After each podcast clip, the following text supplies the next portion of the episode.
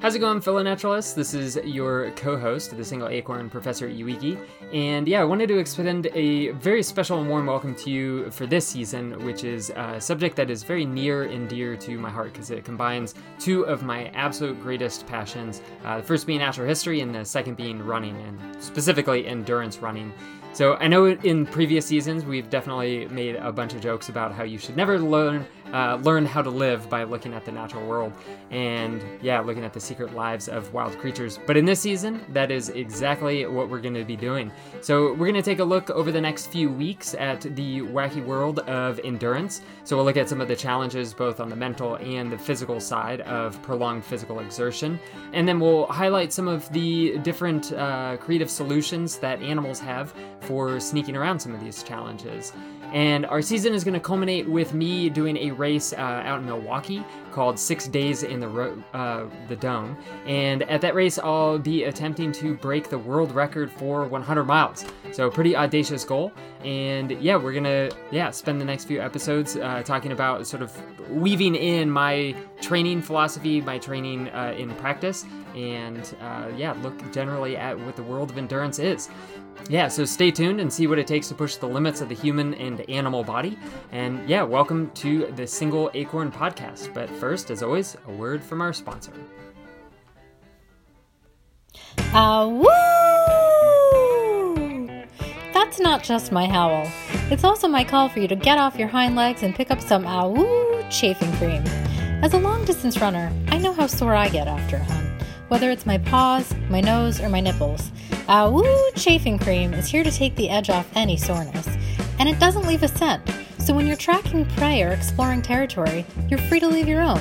Ah Woo! Pick up a pack today. Well, hey there, fellow naturalists. I am Professor Eweagey with Crow's Path, and I am joined today by, or with, Dr. Wait, I am joined by are you conjoined with like a Siamese on. twin type? I'm, You're joined I'm conjoined on. with Dr. Flinger. yes, thank you. Exactly. she is currently attached to my left hip.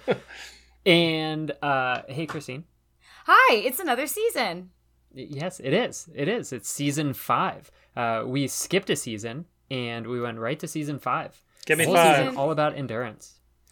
And uh, Christine, it looks like you've got a little guest Oh, I do. Every now and then you guys might hear a little peepus, and that's because I have a chick, a sick chick, in my lap right now. So we have a fourth co host.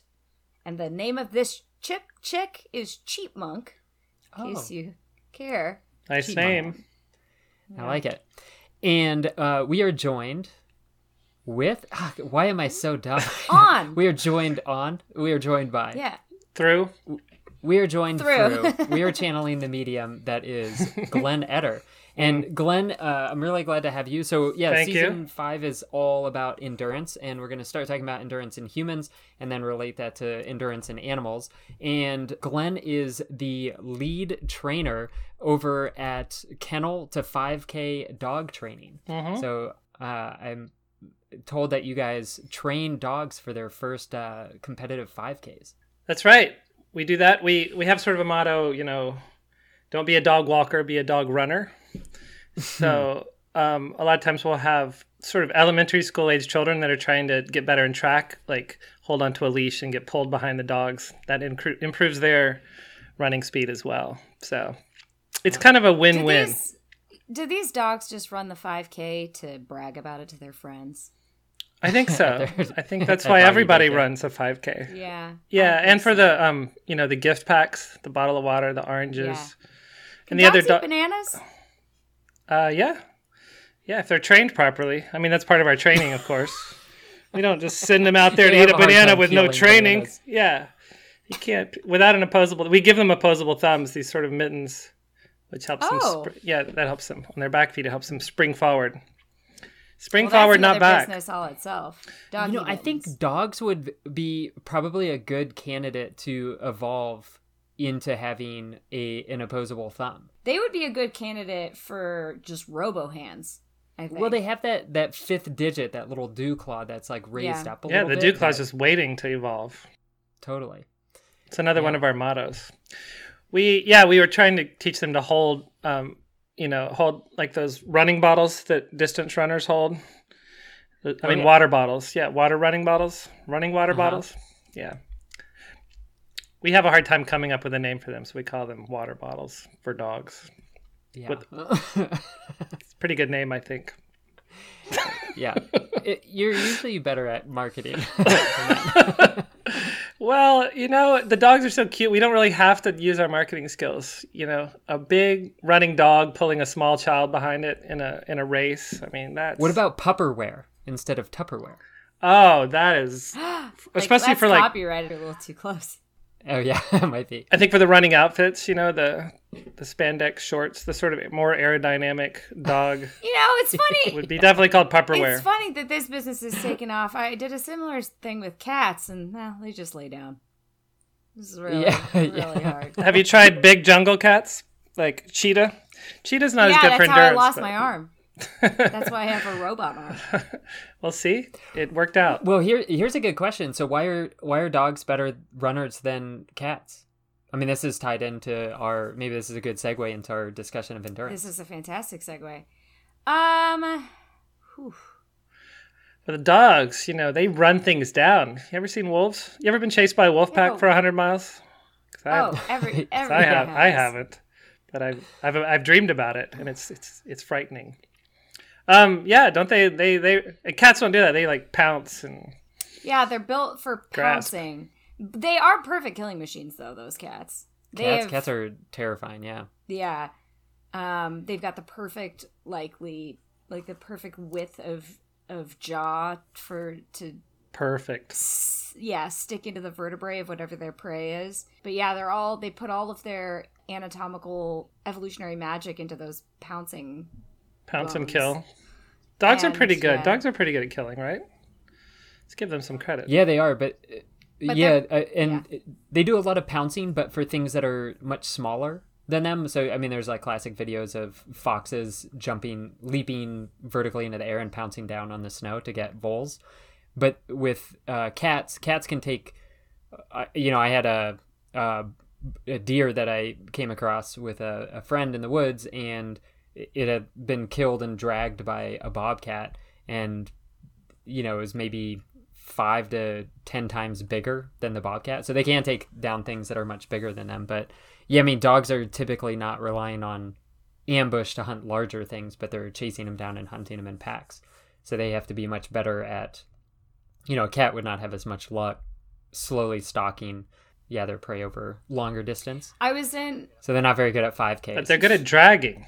That's pretty impressive dragging. that is true. You drag a cat. maybe maybe drag Yeah. racing. Drag Cats are more into CrossFit. yeah. Uh, uh, when That's- I was in Alaska, actually, sorry, Glenn, go ahead. I was gonna go into our CrossFit for cats business. I'm not gonna actually done enough plugging. we'll plug that Thank next you, thank you. Yeah. Um, follow us on Instagram.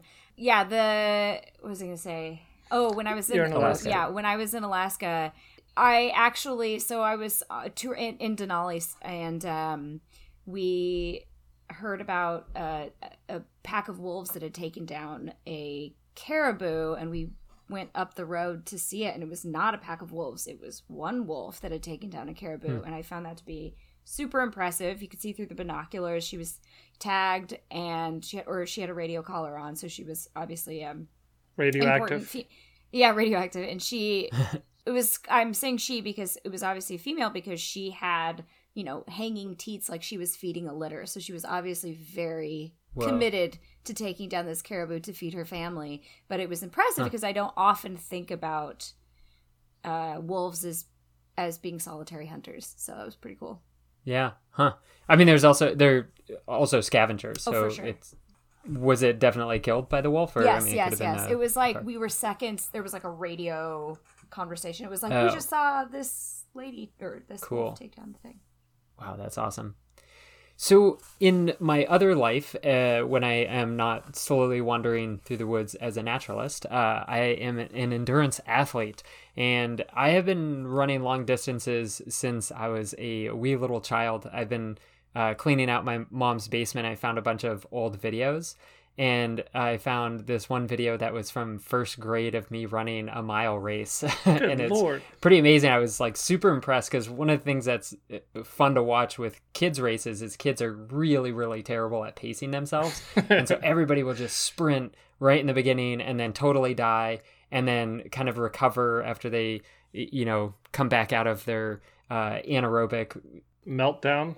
Yeah their anaerobic meltdown and then they'll sprint again and then they'll like die and then they'll sprint and they go back and forth but i had really good even pacing i was pretty impressed Wow. Teague, from an early age. Born to run. From an early age i actually in college i got a, a joke award from the senior captains that was least improved since second grade because i i ran a 654 mile and Yeah. In second grade? second grade Actually, yeah. something to be proud of. Didn't you say you had a mantra that you repeated to yourself in order to keep pace?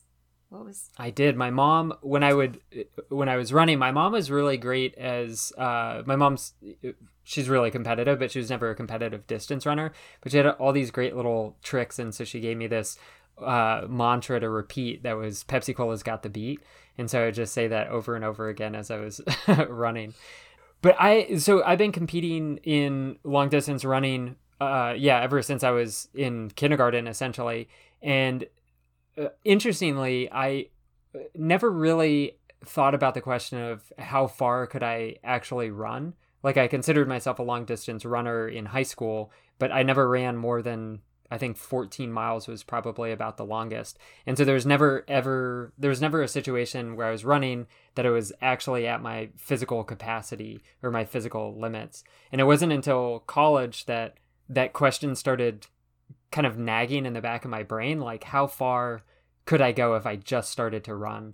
And when my this is back in 2004, my junior year of college, I was going to study abroad in the spring, and so I didn't have a spring track season to worry about. So you just ran there. You just ran to your place where you're studying.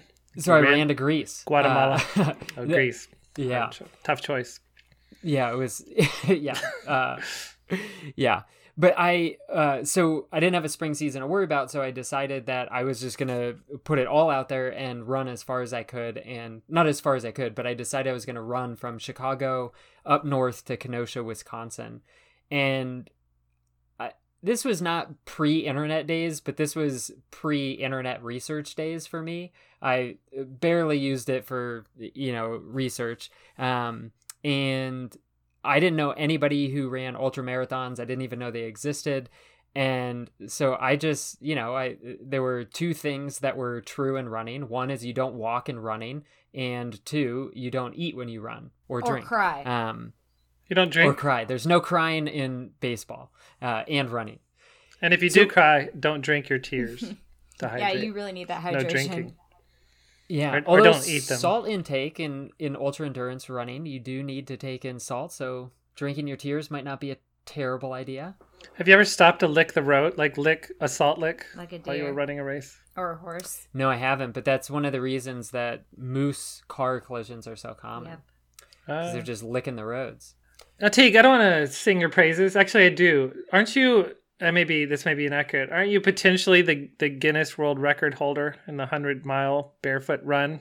Except for the exorbitant fee they would charge, but you could have it technically. I yeah, I have probably run the fastest 100k and 100 mile barefoot of any human being to ever have existed. Yeah. Damn. Yeah. And who will exist. We'll just say that now. Can't be proven yes wrong. for, for yeah for all time yeah so uh, part of this uh, so what we're going to do uh, between now and june 18th is discuss endurance and leading that is all leading up to i'm running a 100 mile race and i'll be doing it barefoot uh, on the track and trying to run it, sort of at the edge of my limits and trying to figure out you know what i am capable of Well, our listeners will be able to follow the race. It's sort of like a little GPS you'll have where that'll list how far you've run, and we can see a little dot moving on a screen. Yeah, it's on, it's on a track. So uh, it's an indoor track in Milwaukee, Wisconsin. Okay, we can see and, it uh, circle around. Yeah, and so you there's there's live runner tracking during the race. So we'll we'll link to that uh, as the the time approaches. So Um, save the date. yeah. Meanwhile, I will also be doing a live stream of me eating 100 cupcakes. I know it'll be hard, and I but I've been training uh also. So, if you're gonna watch that. What does training look like for that? Just Eating cupcakes eating a lot of cupcakes. mostly. Yep. 2020, you know. Yeah. I'm gonna tr- I'm gonna try to take hundred naps in a 24 hour period. Oh, I love that. What constitutes a nap and not a sleep? It has to be um, between five seconds and two hours. So if you you just probably have to have less for than one five REM seconds. cycle, right? Oh, yes.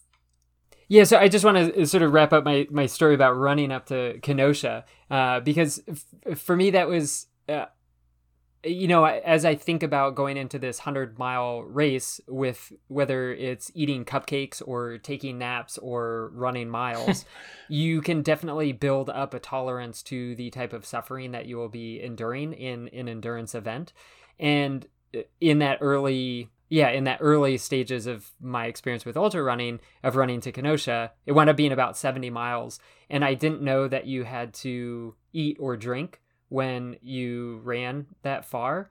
And so I didn't bring anything with me. Uh, and then I realized pretty quickly that I was really, really thirsty and really, really hungry. So I did stop and I bought a water bottle and a power bar and I ate those, and I went up bonking really hard, and I You ate the water bottle? I ate the water bottle, yeah, I and I threw away the power bar because power bars are disgusting.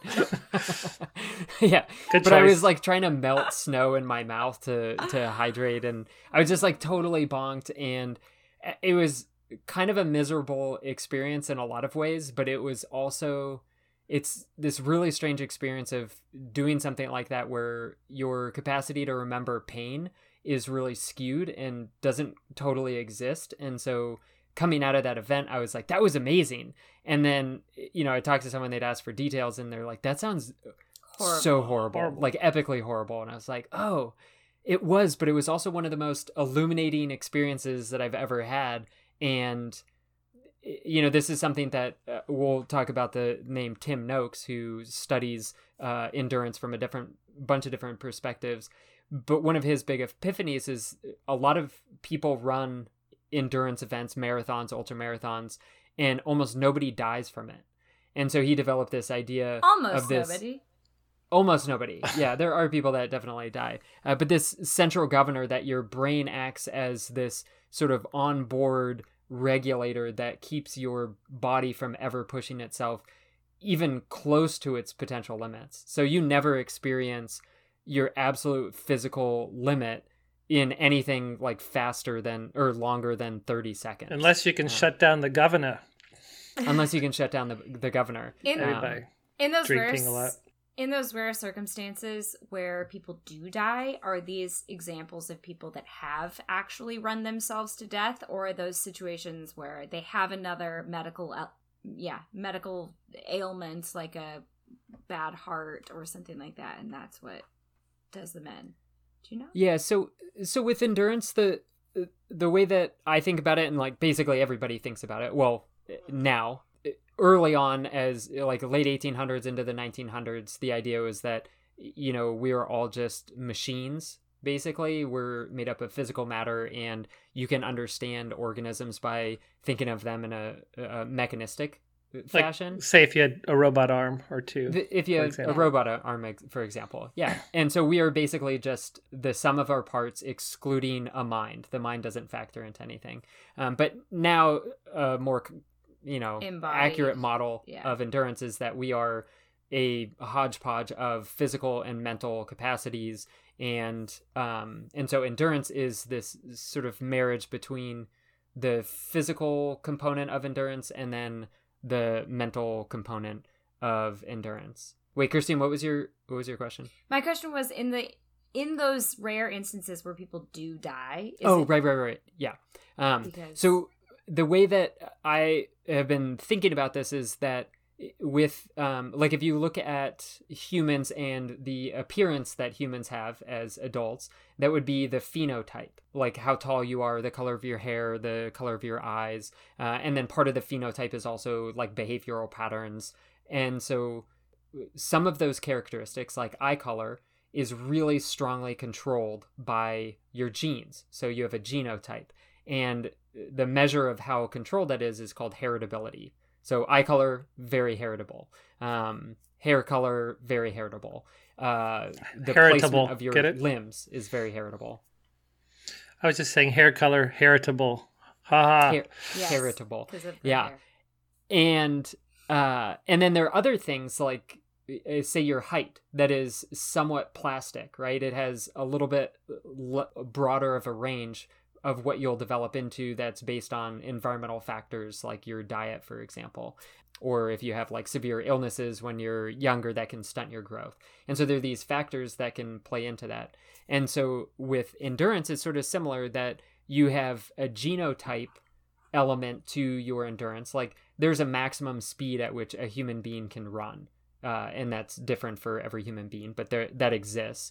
And then there's a mental component that if you try to run really fast for a longer distance, then there's going to be the sort of phenotype or the plasticity built into it that is how well did you pace yourself? How well are you able to tolerate pain? How well are you able to set a goal? And there's some research that shows, you know, runners that get passed during a race, they slow down.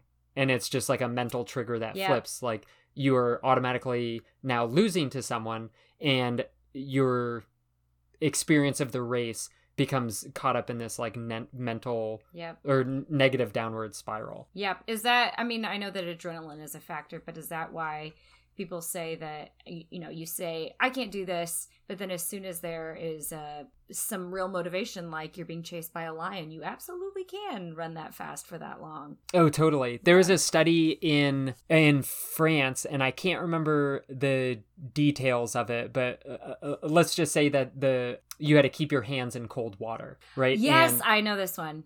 and so it's like uh i will give you for every every second that you can put your hands in water i'll give you five cents.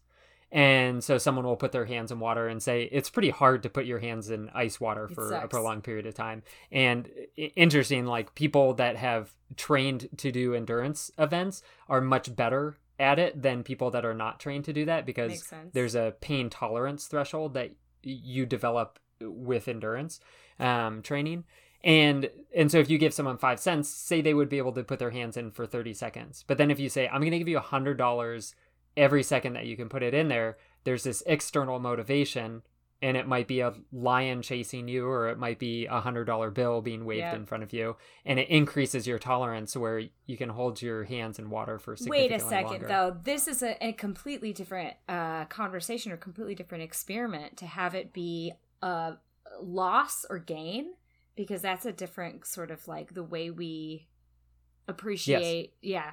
So I, if it, nobody has done that, then I think we should do that. Don't tell Yeah, that's a- yeah that's an interesting way so uh, it seems to be that thinking in positive terms rather than thinking in Yeah. negative terms i- i- is beneficial right so like you could say i want to finish faster than three hours versus i don't want to finish faster than or i don't want to finish slower than three hours for a marathon the images of of positive imagining are going to have a better impact on your performance. So if it's Uh, like there was I want to make it into my vehicle and listen to some nice music, as opposed to that lion's going to catch me and eat me if I don't make it into my vehicle.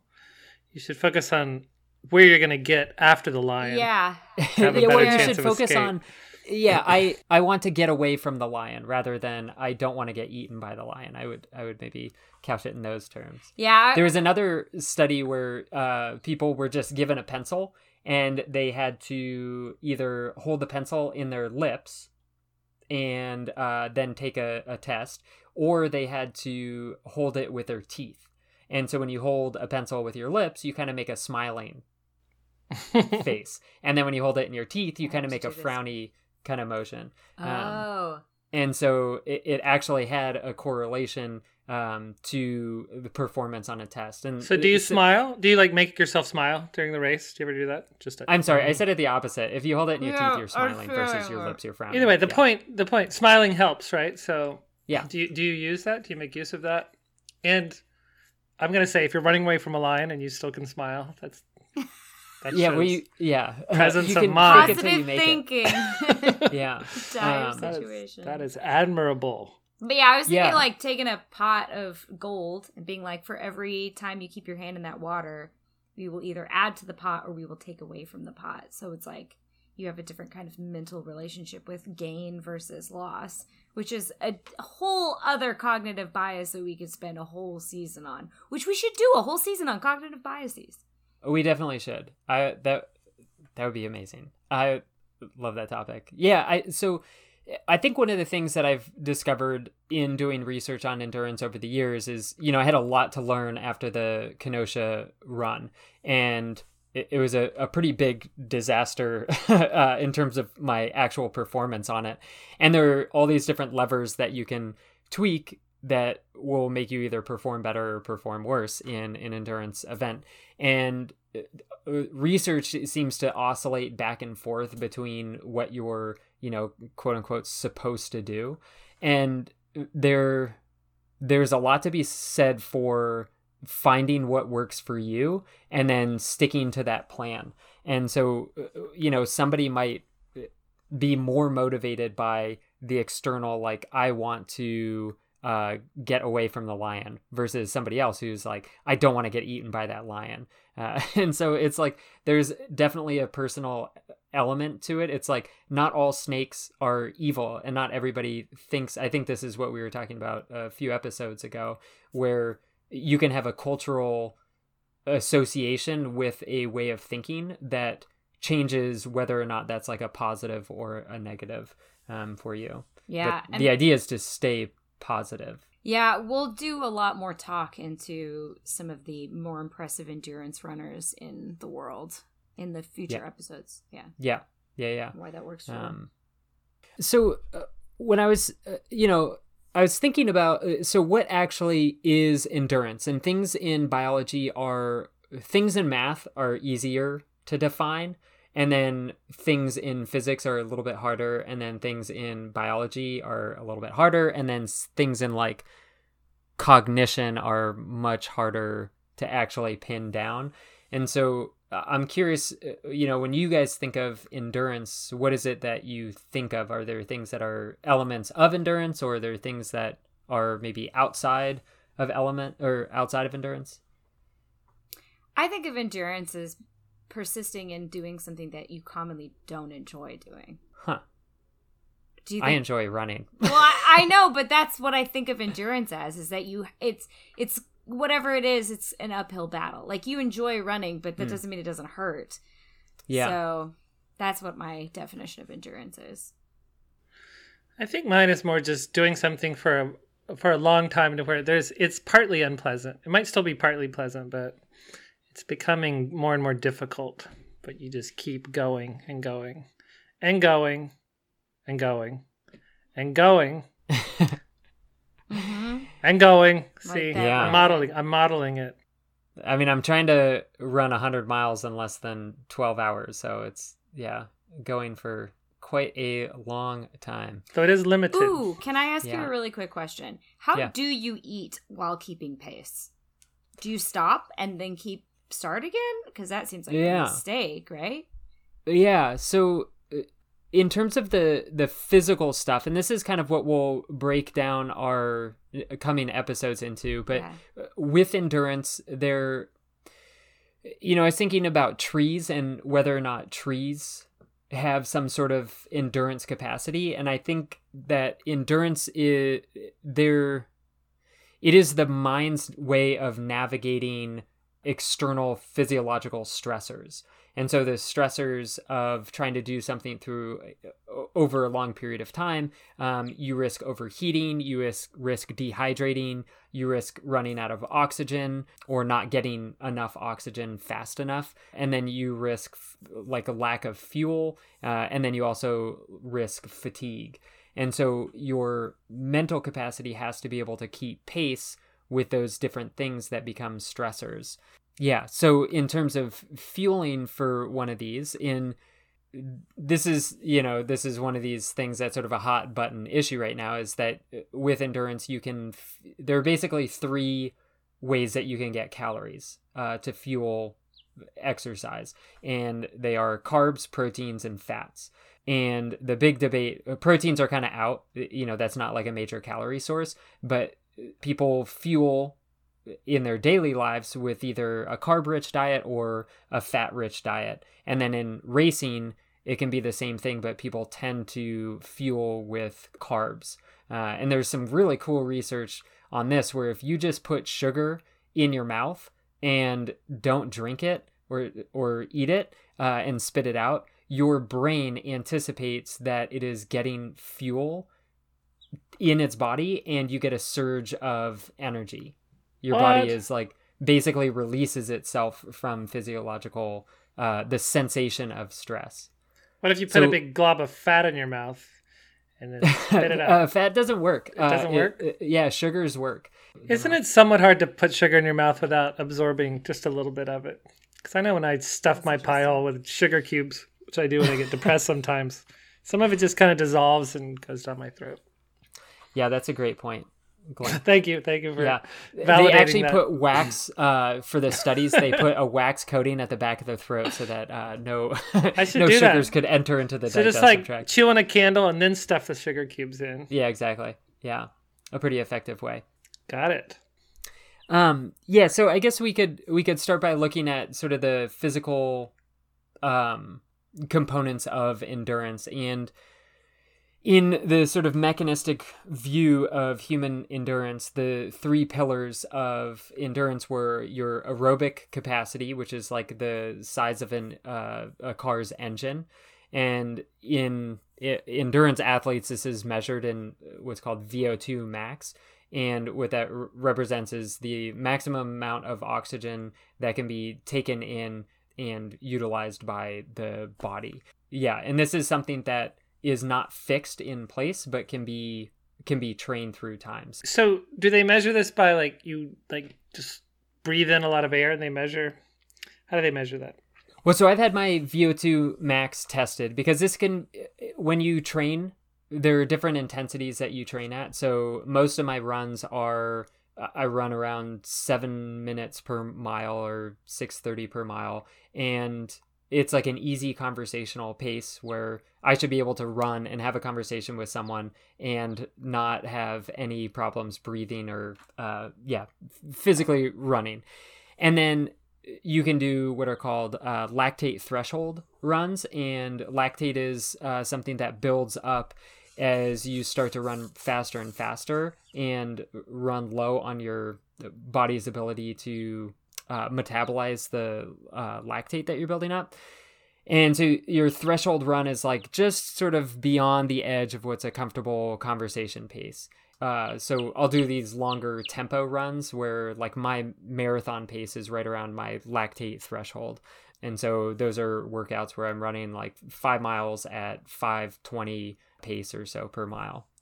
So there are these different speeds at which your body is physiologically has different demands. And so like my easy run pace i could run forever. And my threshold run I, pace i could run for about a marathon. And then my vo2 max pace is when i'm doing uh, much faster intervals. I'm running near my my aerobic limit uh, or my anaerobic uh, capacity and so the way that they measure this is they put you on a treadmill, they hook you up to this breathing apparatus, and so they're able to measure uh, your oxygen uptake and also your carbon dioxide output. And they put you on this treadmill and they start you at a slow pace, and then they slowly speed up and speed up and speed up, and then also raise the the tilt of the treadmill um, until you basically go kaput and you can't go any further. Hmm. Cool. The I... the old systems, what they would do is uh, my friend Jim Miller, who's a marathoner from way back in the day, and he got tested at uh, University of Vermont, And what they did is they would put you on a treadmill and they would run you to absolute exhaustion. And so he was uh, like hooked up to this belt that was strapped to the ceiling. So you're running on this treadmill and eventually you collapse and instead of just like falling onto the treadmill, you're just like suspended Dangle. from and it's pretty intense. I mean, when I did it, I can't remember what I got down to, but you know, the uh the grade or the percent incline on the treadmill is like ten percent, and then you're running like sub six minute pace for a mile, and it's really freaking hard. um, yeah, wow. you can't you can't do that for more than yeah a few seconds at the very end of it. So, in addition to the mental component, and of course the aer- um, aerobic component, I've always been curious about the gait part of it. So the actual morphometric efficiency. And I'm wondering because when you watch people jog, you see all sorts of like you see tiptoeers, you see like oh, yeah. it's like the ministry of silly walks out there. uh-huh. And I'm wondering, one, what is special about your gait that's so efficient? And two, is that something that you can train someone? Because I often wonder if I, you know, I don't know if I'm a very efficient runner, but I always ask like people to give me feedback on how to be a better, like a more efficient runner. Yeah. Well, so your gait changes as you go from a walk into a jog into a uh, you know an all-out sprint. And uh, uh, race walking i definitely don't like. Uh, i apologize to anyone who's a race walker. Jazzercising? But a a, a, uh, a walk is technically a gait in which uh, one foot is on the ground at all times. And if you're a quadruped where three of your feet are on the ground at all times, you're never airborne at any point in the the in your stride. And race walking, they are airborne all the time. So it's like impossible to regulate. So it's it's a little bit absurd. So you have these different uh, ways of moving at different speeds. So there's no correct gait that's would be appropriate for all different speeds. There's also no appropriate gait that is uh, you know universal. There are some definite patterns. Like if you look at the highest performing athletes, they tend to run the faster you go, the more you tend to land on your toes than on the heels of your feet. And so I, you know, back in 2008, I I started incorporating more and more barefoot running into my training so that I would be getting immediate direct feedback from my feet about my form. And this coincided with I, I was also around the same time starting to learn how to track animals, uh, and I was doing that all the time.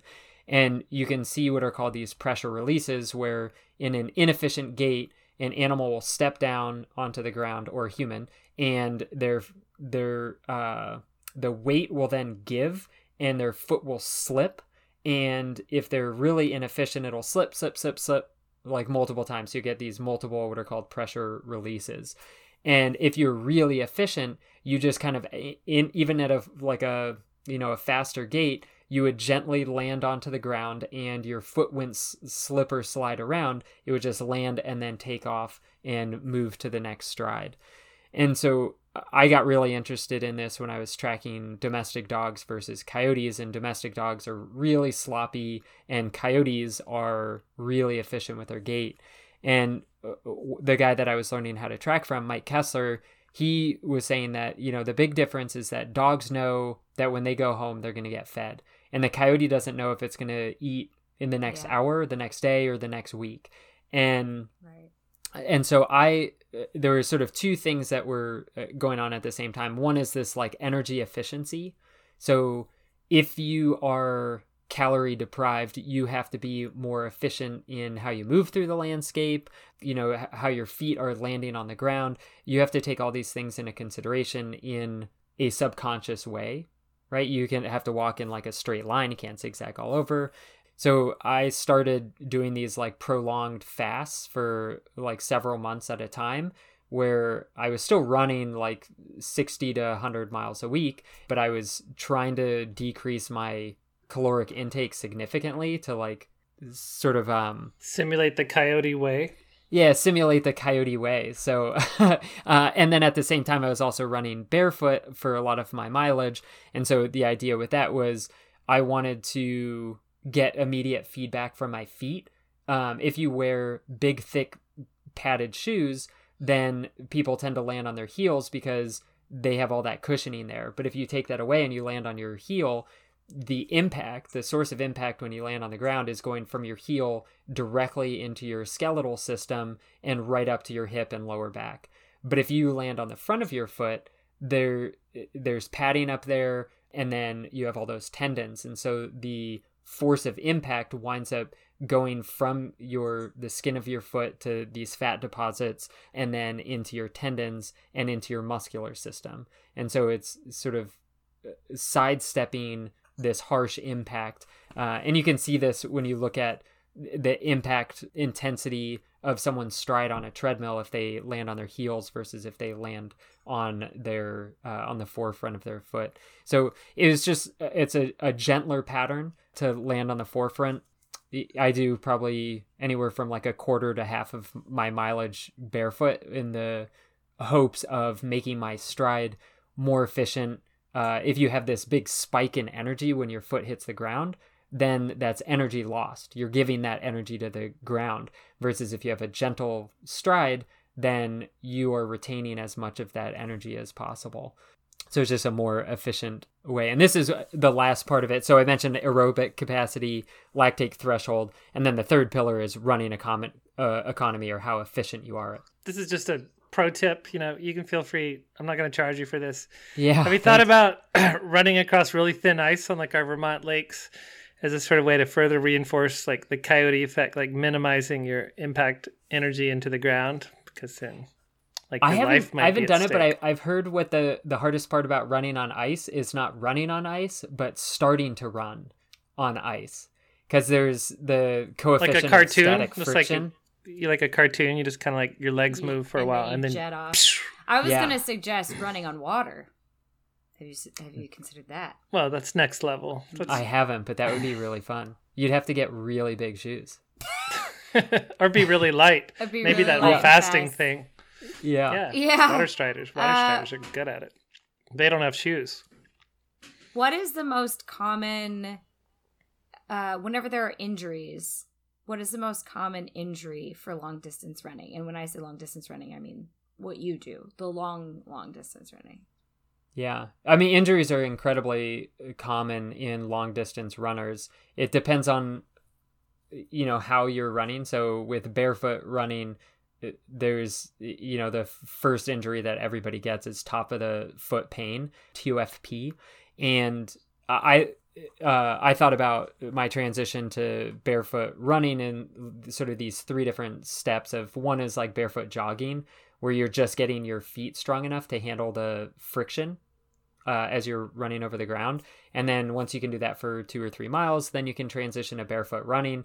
And this is where you can just go for like a five to six mile run at your normal pace, but your skin is toughened up. You at the dead cells on the bottom of your feet start to pack together and so you have this like thicker pad you also get fat deposits that are laid down your bones get stronger your tendons get a little bit stronger and then eventually you have to build up to barefoot racing where your tendons and your muscles are significantly stronger to be able to handle those forces. I ran a half marathon pretty early on. I think I ran about 112 or something, and I ran that barefoot, and I didn't have any cushioning under my feet, and I got tendonitis right after that in the top of my foot, and so that was yeah something that was pretty dumb and pretty easily avoidable. I just hadn't built up the the right amount of strength in my tendons, so it's like common for barefoot running, but you know people get all sorts of running related injuries, foot injuries like plantar fasciitis or Right. shin splints, yeah.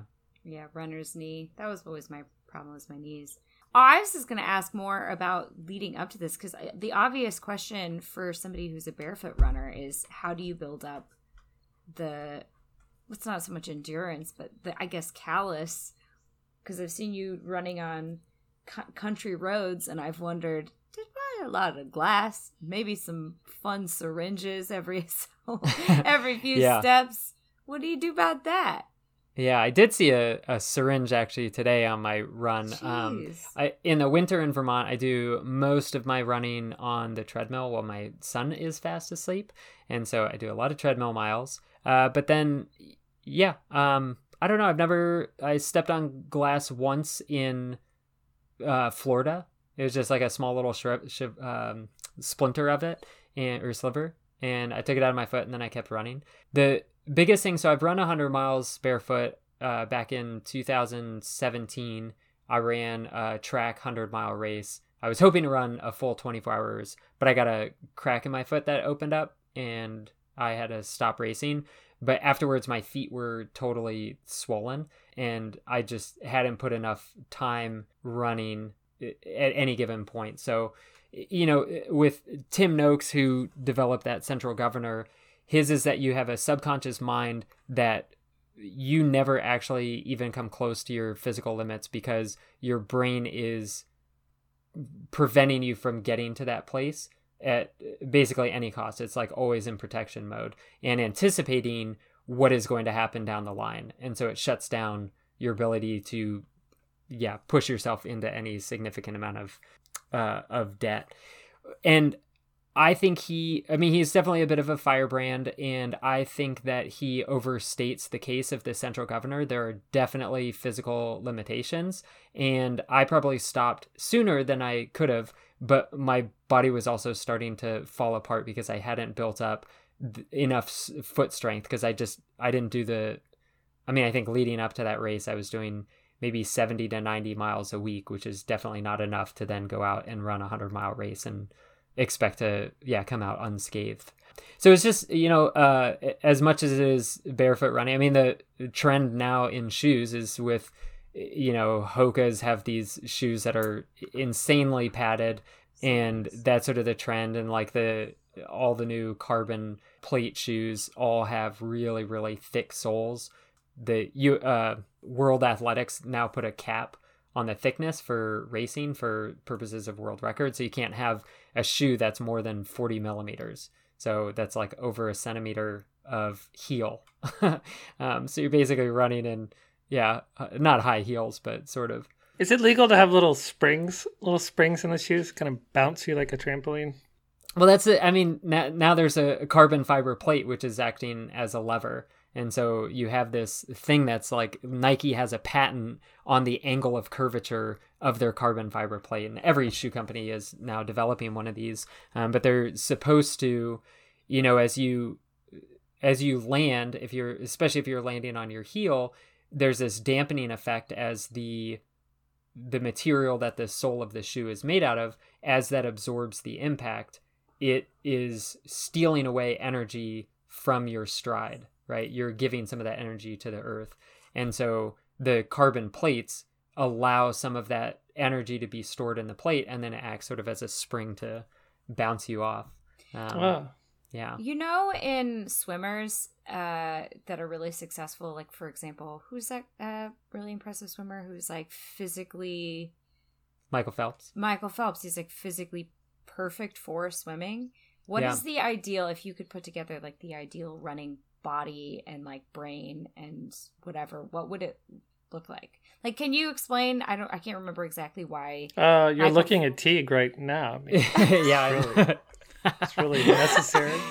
yeah, well, unfortunately, I'm I'm I'm too large to be a good runner. I'm about five ten and 145 pounds, and uh, I'm a, a monster-sized runner compared to yeah. So if you look at world record holders, uh, they've gotten smaller and smaller. So I mean, it's it's surprising. You know, you see a, a group of elite athletes in the front pack, and they're all running together. And they all look the same size. They look normal human sized. And then you, like, I've gone to some of these uh, national championships, and I'm on the starting line, and I feel like a giant next to some of these runners where you know they're like 5 6 115 125 pounds So, are we going to talk about your mental, like what you're thinking about? I'm interested in that. Like, how do you Other block out the Cola? pain? Yeah, you might have moved on with your mantra, but yeah, I definitely moved on with my mantra. One of the things I find really interesting is so I'm setting out to run 12 hours, and uh, you know, there's a huge amount of unknown. I've run 100 miles once before, but there's uh, I was anticipating in that one running 24 hours, and so my pace for that was way slower than what it will be in June. And there's this uh, other model that's called the anticipatory model, where your body is really good at making all these intuitive calculations. And the more trained you are, the better at you are at making those intuitive calculations. So if you look at marathoners and how much marathoners speed up over the last mile and a half of their race, it turns out that people that are running close to five hour marathons, about 48% of them are able to speed up over the last mile and a half versus the elite marathoners don't speed up at all. And the reason is that, you know, someone running close to five hours that probably has a lot less training under their belt than an elite marathoner, they are really bad at at making those internal calculations from the gun and pacing correctly. So I'm hoping that over the course of my training that I will have developed an intuitive sense of what my pacing should be, how frequently I should be drinking, how frequently I should be fueling, and all of that. Um, I, I don't know who it is, but there's a sports psychologist that I was listening to a bunch of years ago, and he was saying that running is 90% physical and 10% mental, and then racing is 90% mental and 10% physical. So, you know, there there are most of the mental piece hopefully will be dialed in during all of that training. Um, but you know, my coach is going to be out there with me. Um, and having a coach is incredible because you have this external positive feedback force that you know he's an expert in designing a training plan this is uh, sam davis who's my coach and so he has expertise in designing a training plan that will get me into peak performance. So I have total confidence in his ability to design that training pl- uh, uh, program. Uh, I have total confidence in my ability to make changes along the way. Um, and so when I show up to that starting line, I know that I've done everything in my capacity to get me there and to, you know, propel me for the next 12 hours.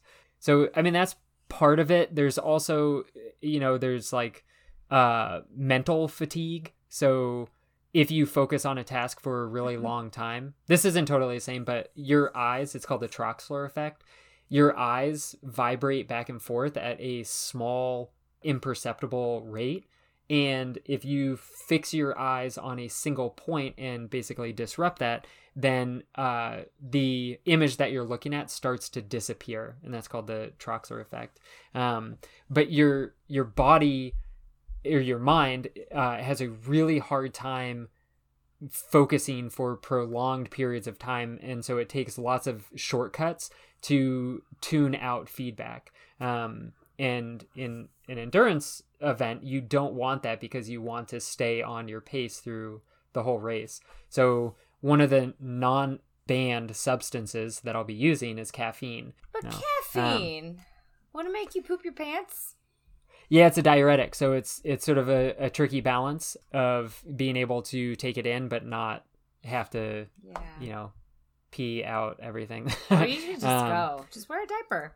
Yeah, you could just wear a diaper. But yeah, so caffeine's like super helpful for uh, allowing you to stay focused. So there are some tricks. I, uh, w- you know, I always keep a bird list whenever I'm running, and for me, what that does is help me stay connected, but slightly dispassionate about my body. You mean the birds you're seeing as you run, or like just reviewing birds you saw? Yeah, no, no, no, like birding year. while I'm running. Uh, so I was just at that 50 miler, you know, I was watching like early. I started at dawn, and I got the dawn chorus of all of the big-eyed birds that come out, like the robins, and then there was a shift from the ro- robin song to the uh, chickadees, and then it was on this football field and slowly all these ring-billed gulls started to fly in oh, cool. and they were over there for like 30 minutes and then they left and then i was left with nothing but starlings foraging on the outside and so it was kind of this cool thing where you there's another guy I mentioned, Tim Noakes, and there's this other guy, Marcora, and he talks about this instead of having a central governor that you're constantly making conscious decisions about whether or not to continue running or to continue at your perceived effort. And so a lot of the stuff that he talks about is how do you tweak what your perceived effort is? And uh, you can definitely train yourself so that your perceived effort seems lower. But one of the other things you can do is just like smile a whole bunch and imagine that you're having a great time and uh, having the way that you feel about how you feel be positive. So, like, you could feel really terrible, but in your mind, you could say, "Ugh, I feel terrible. This is awful," Right. and that would destroy your race. Or you could say, "I feel terrible, but that's because I'm working my ass off right now, and there's no other place in the world that I'd rather be than right here, pushing my body right up to the wall, um, and seeing how long I can sustain that for." And so that's the second part of making this conscious decision about this is how I feel about how I feel. And it's great. Like I should be feeling pain. I should be experiencing this. But for me, part of what I try to do is like abstract it a little bit so that I'm uh, intentionally trying to have an out of body experience. Um, Then I have Yeah. three questions. yeah. if I can remember all of them. The first one is what does your coach tell you as you are running to keep you does he just remind you of the pacing does he keep you updated on how far in you are or what kind of statements does he make to keep you mentally in charge and physically in charge Yeah, so yeah, yeah, I've got I've got a coach. His name's Sam Davis. He is a coach here in Vermont, and yeah, was a total running stud back in the day. Been coaching me for maybe six or seven years or so, and yeah, we've been working together a long time. So he definitely knows my strengths. He knows my weaknesses. He knows my style of running, my training philosophy, and so yeah, he can tailor everything to yeah me as a runner in a holistic way, which is awesome. Um, yeah, he is a total Pollyanna and it kind of drives me crazy uh but also i totally love it um where and this is what i want in you know a, a coach is to have someone who is just like so enthusiastic he's realistic you know he's not going to tell me you know you're smashing every record when i'm having a terrible day but he's like a very good external reflection of like you're doing exactly what your body is capable of doing you're right on pace so he's you know like at the race he'll be handing me fuel he'll be taking splits and helping me do Does he compliment you? Does he like, you're the man. You're You're- good looking. yeah your hair Your looks eyes are beautiful. today. yeah, yeah I, yeah I um, need that. Maybe you could. I could hire him for that. glenn your belly Yeah, button you could- is great don't Thank you. let it I needed that. he could be See? your life coach I'm, I'm a little worried about it. Okay, good. Just clarifying that. You have other questions, Christy? I also have a couple questions, but I want you to go. Okay, ahead I'll try to keep three. them. I should probably write things down, but you go next, and I'll write these other. Maybe we have the same questions. Okay, I just got to go back before it gets lost to the Troxler effect. So you said if you focus your eyes on a specific thing, it makes everything else disappear, or something. well so dis- uh so like if there's um an x on a white sheet of paper and there's a blue ring around it and you stare at the x the blue ring will slowly disappear Does that mean if I stared at a blue ring, my ex would disappear? yeah So I have to deal with her sometimes. i think i think that's exactly what happens But could you, doesn't like- if you're dealing with someone unpleasant, is there a way you could just focus on a point and that person would sort of disappear to you? Well so I- it's interesting because like if you if you wear a watch this is how pickpockets work right if you uh, wear a watch you have this constant source of information that's touching your skin and giving you feedback and that would be overwhelming like if you were constantly aware of every That's how pickpockets work. well hang on uh yeah. i have no idea how pickpockets They wear, work they wear you like a watch. Come on, first of all, you just admitted that you know how pickpockets work, yeah which explains Um, how you pay for your coach. But also, but if you so if you have a watch on and then someone puts pressure right next to where your watch is and then they take your watch off your body doesn't differentiate that like it's it starts to tune out constant information right? so like you're they- wearing a hat right now and you're probably not aware of the hat but if you wiggle it then there's new information being delivered to your neurons and, or your nerve endings and so then yeah it, it, it's saying okay this is new information pay attention but i'm wearing a shirt and i'm wearing pants uh, that's debatable um, and uh, the luxury We don't know. I was gonna say Zoom. people don't know. Glenn's wearing a top hat right now. That was the hat. Yeah, and I'm wearing it as my pants. yeah i know christine is actually doesn't have a chicken with her she's dressed up like a chicken That's what it is. yeah Um, right. So pickpockets then would put their hand like against your butt, and it would like yeah, they don't want to make like a, a jarring motion to give your body new information, right? So they, yeah, make a little motion. Yeah. Well, we yeah we we drown out all kinds of constant sounds, constant smells. yeah. Um, and so if your ex was constant enough, then I could just so I just have be around her more, yeah, and then it just kind of and then Yeah. and then do the vibrating and then focus on the ring. Okay, I just wanted to get that written it down. Okay, go ahead with your question, Christine. Okay. My next question is when I have in the past run, I have tried listening to books on tape while I was running and it just didn't work for me. And I'm Yeah. wondering why. Is it because my brain is actually listening and kind of doing a little bit of extra work in understanding and that is Yes. burning fuel that I shouldn't be burning while I'm running? So you've definitely experienced this before. Well, I- don't want to presume too much about how deep your thoughts are, but um, if you're walking with someone and you're having a conversation, you're just talking about, you know, the the weather or whatever, making fart jokes or something inane. my fart then you can are just keep walking.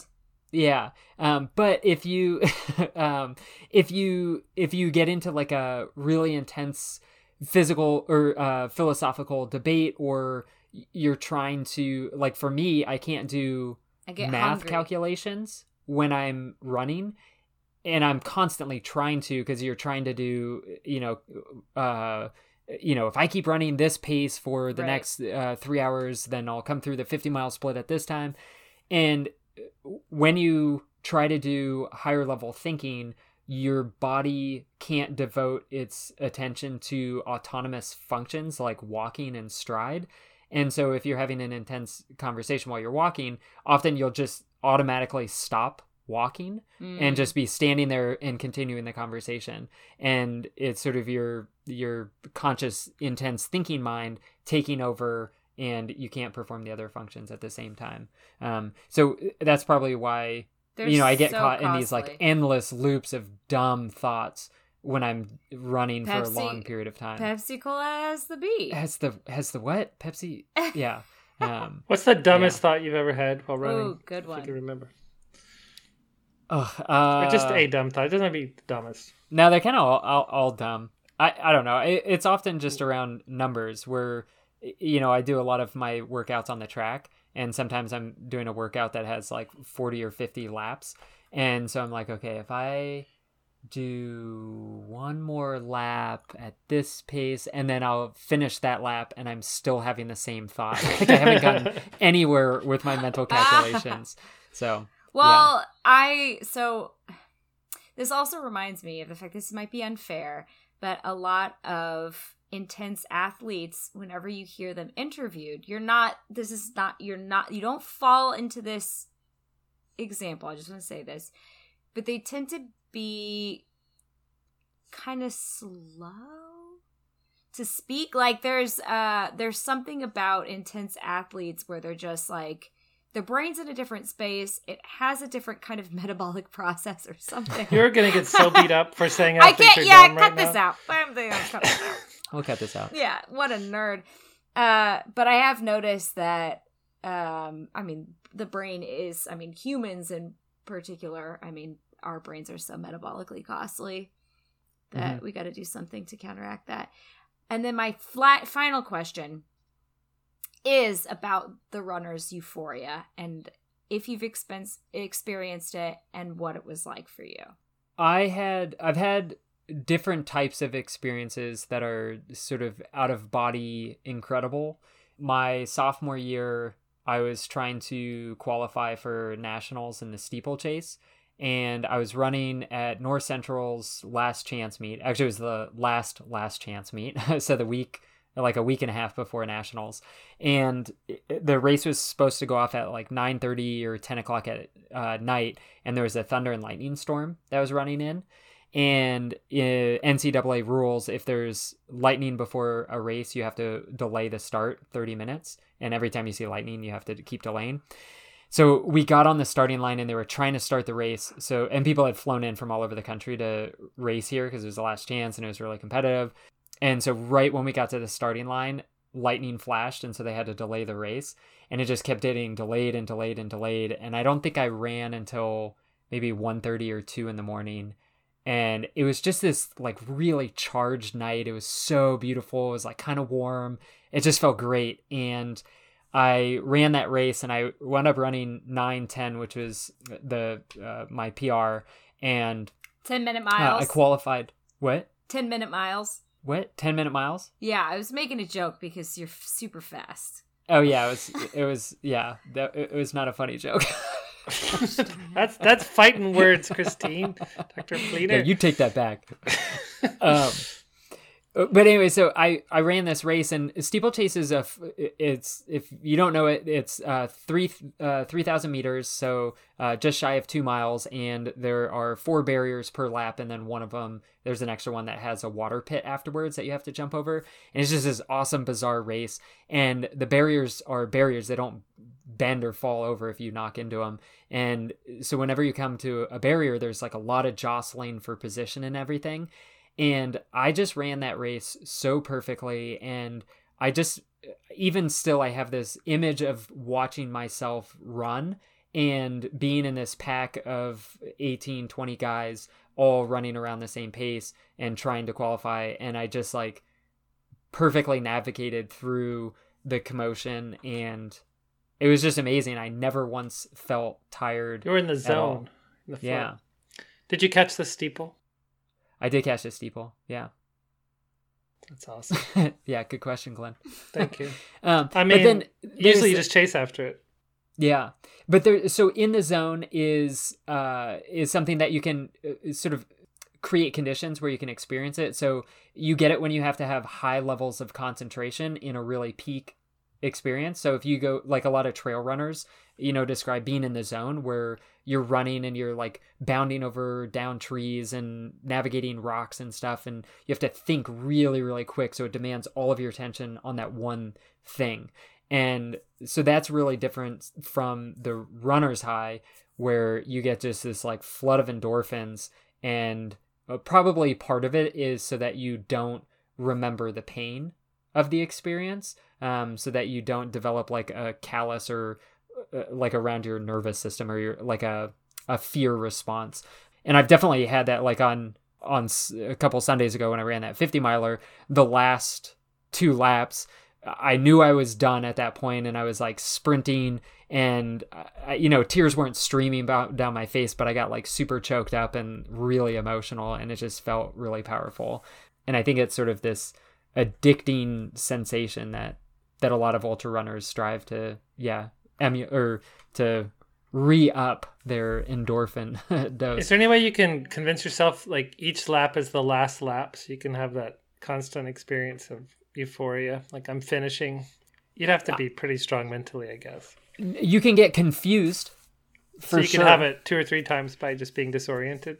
Yeah, I had a, a race a couple years ago where it was a nine mile race, and I was running, you know, neck and neck with this guy, and I saw the mile marker in the distance, and I was like, I have one more solid mile left in my legs, and there are all these like mental tricks that you can play on other people. Like when I pass someone, even if I'm exhausted, I all of a sudden get upright and I control my breathing, and then I just Like glide right by him. So I just want to like break their will. um, and uh, and so uh, I, this guy had pulled up ahead of me a little bit, and then I was like, all right, right before that mile marker, I'm gonna just blow by him, and I'm gonna dust him, and I'm gonna not win the race because I, you know, I think I was like in sixth or seventh place, and but I was like, I'm gonna beat him in those hundred, the next hundred meters, and so, uh, and then I would just run the last mile, and I knew I had that much energy left, and so I like blew past him, And then I got closer to the mile marker and it said mile seven, not mile eight. I was like, oh my God, I'm so stupid. And then, like 50 meters later, he passed me. And the same thing. and I was like, dude, I totally mistimed that. and he just started laughing at me. and I just got, I just, I got destroyed. Like I, Yeah.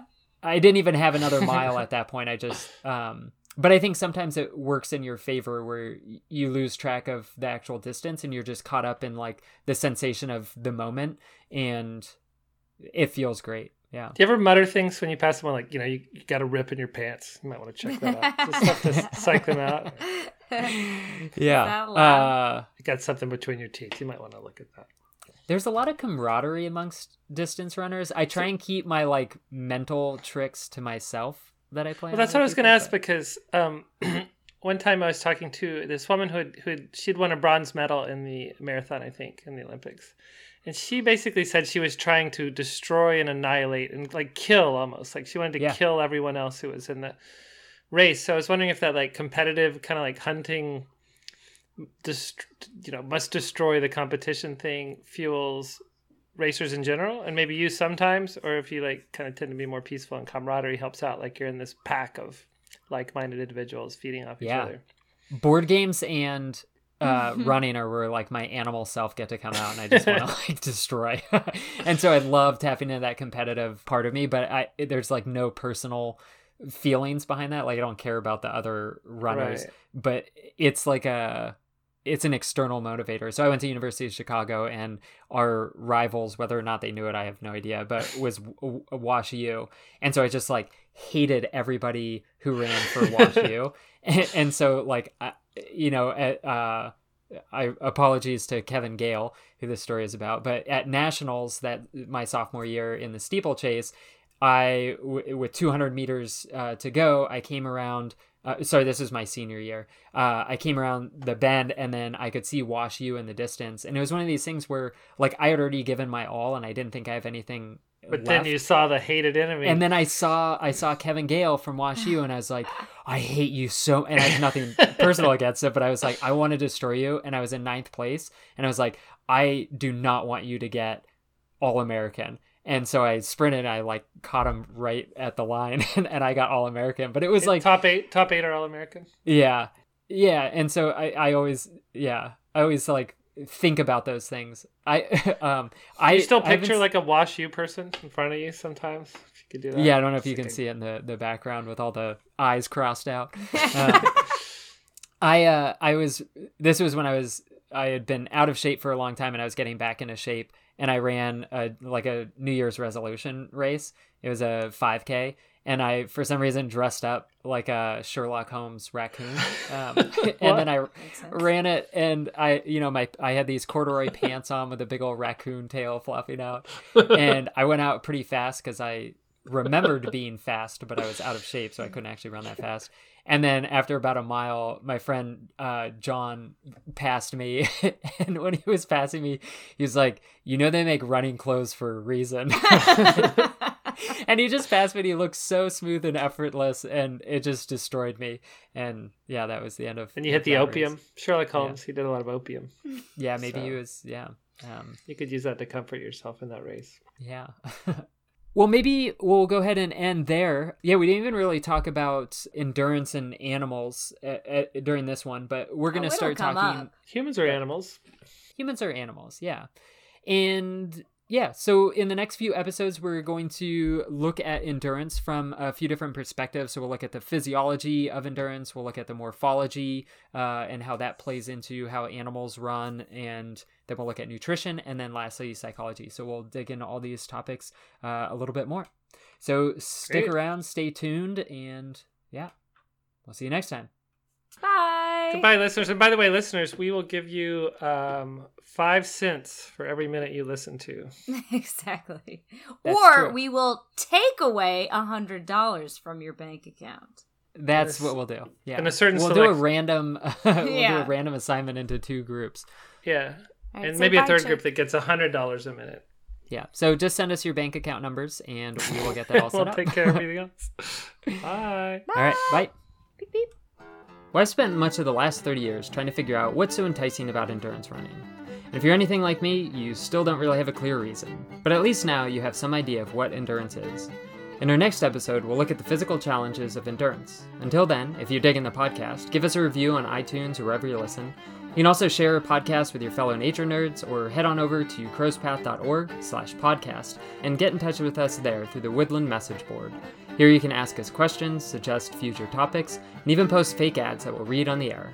Alright, naturalists, that's it for now. We'll see you next time on The Single Acorn.